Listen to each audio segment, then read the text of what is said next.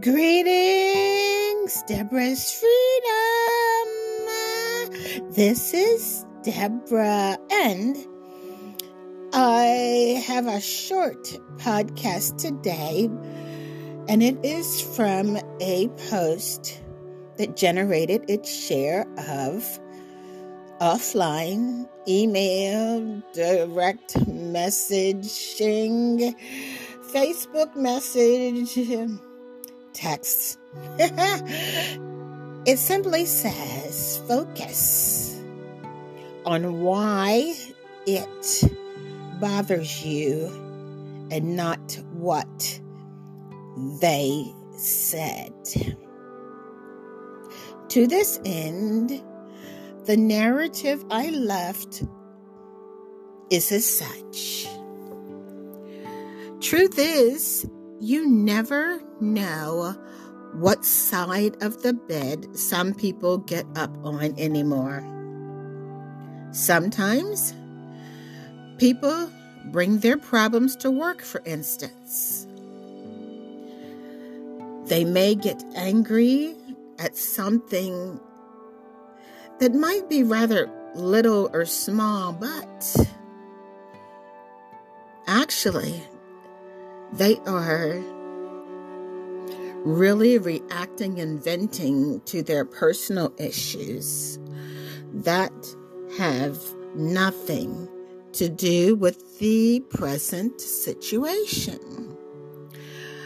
The problem is, people will remember the aggressive behavior the nasty attitudes and the, let's say, improper choice of words more than they will remember what predicated the moment or what happened to cause the person to flip out on everybody. Admit it. You've seen it happen. Or maybe you've even done it before, but I digress. You see, it takes the same amount of energy to say absolutely nothing. Yeah, yeah. It's like choosing to bite your lip. Oh my goodness. People don't do that too much anymore. Mm-hmm. it is an effortless act to just chill. I've said it a thousand times. People will remember how they felt when they leave your presence. Trust me, folks. May not remember all of your words, but I promise you that your presence is felt and remembered, and unfortunately, one can get labeled incorrectly. And whenever people see that person or you, they will remember your actions more than they will remember your words. Try to take your mind off of what people say.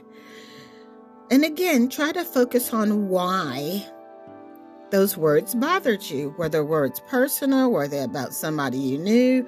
I mean, was it a, a an attack on your character? But focus on why the words bothered you more than what they said. It is not too hard to ignore people either. Thanks to technology, we can block and delete people, but we can also block and delete people in real life.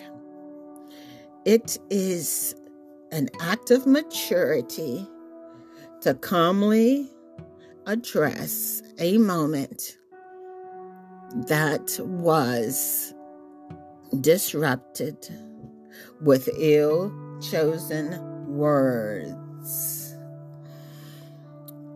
Which leads to the question what kind of message are you or me leaving in the hearts and minds of people that matter most to you and that you interact with?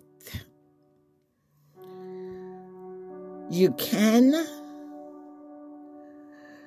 do 100 things right, but make one mistake and people will label you by the mistake before they herald the stellar person that you've been.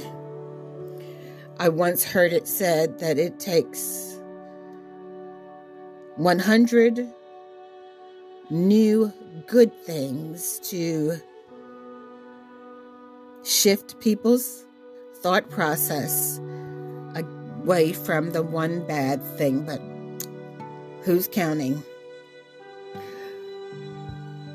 To error is human, it is true, but too often, if people can divert their own shady character off on your one negligence of thought. they will.